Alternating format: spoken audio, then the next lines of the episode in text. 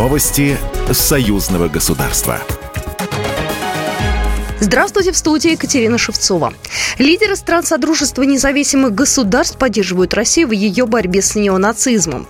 Об этом перед церемонией возложения венков к монументу Победы в Минске заявил посол России в Беларуси Борис Грызлов, передает ТАСС. Все понимают, что необходимо победить зарождающийся неонацизм. Это очень важное свидетельство. Сегодня президент Российской Федерации Владимир Владимирович Путин сказал, что нам объявлена война, и поэтому мы должны должным образом ответить на это, сказал дипломат журналистам. Грызлов отметил, что в России и Беларуси единый взгляд на историю. Это очень важно. Народы Беларуси и России выросли на одной общей территории с нашего общего единого отечества общества, подчеркнул посол.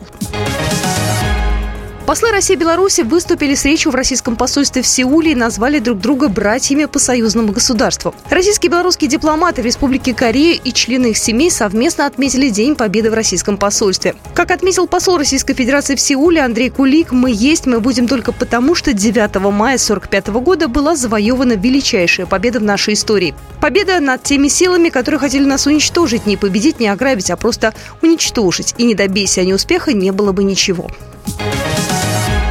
КГБ Беларуси пресек попытки совершения терактов в преддверии 9 мая. Об этом заявил журналистам председатель КГБ Иван Тертель, сообщает Белта. Это были попытки организации терактов на нашей территории, и мы считаем, что это было привязано именно ко Дню Победы, подчеркнул глава КГБ. Он отметил важность бдительности граждан, без которой работа любой спецслужбы не будет столь эффективной. Обстановка в мире сейчас очень и очень беспокойная. Мы ждем эскалации обстановки вокруг нашей страны. Работаем по поручению президента над тем, чтобы не произошло ничего, что могло бы нарушить нарушить спокойствие наших граждан. Делается для этого все необходимое, заверил глава КГБ.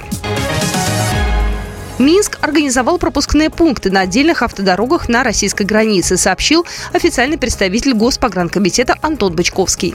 В рамках подготовки к выполнению ратифицированного соглашения между правительством Республики Беларусь и правительством Российской Федерации о взаимном признании виз и по иным вопросам, связанным с въездом иностранных граждан или лиц без на территории стран союзного государства, органами пограничной службы приступили к мониторингу обстановки на белорусско-российском участке государственной границы на шести основных путях автомобильного сообщения.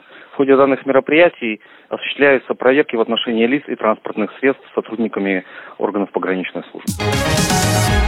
Ежедневные автобусные рейсы запустили из Ростова-на-Дону в белорусскую столицу. Следует из электронной базы бронирования билетов главного российского автовокзала. Автобусы идут 24-25 часов. Программа произведена по заказу телерадиовещательной организации Союзного государства. Новости Союзного государства.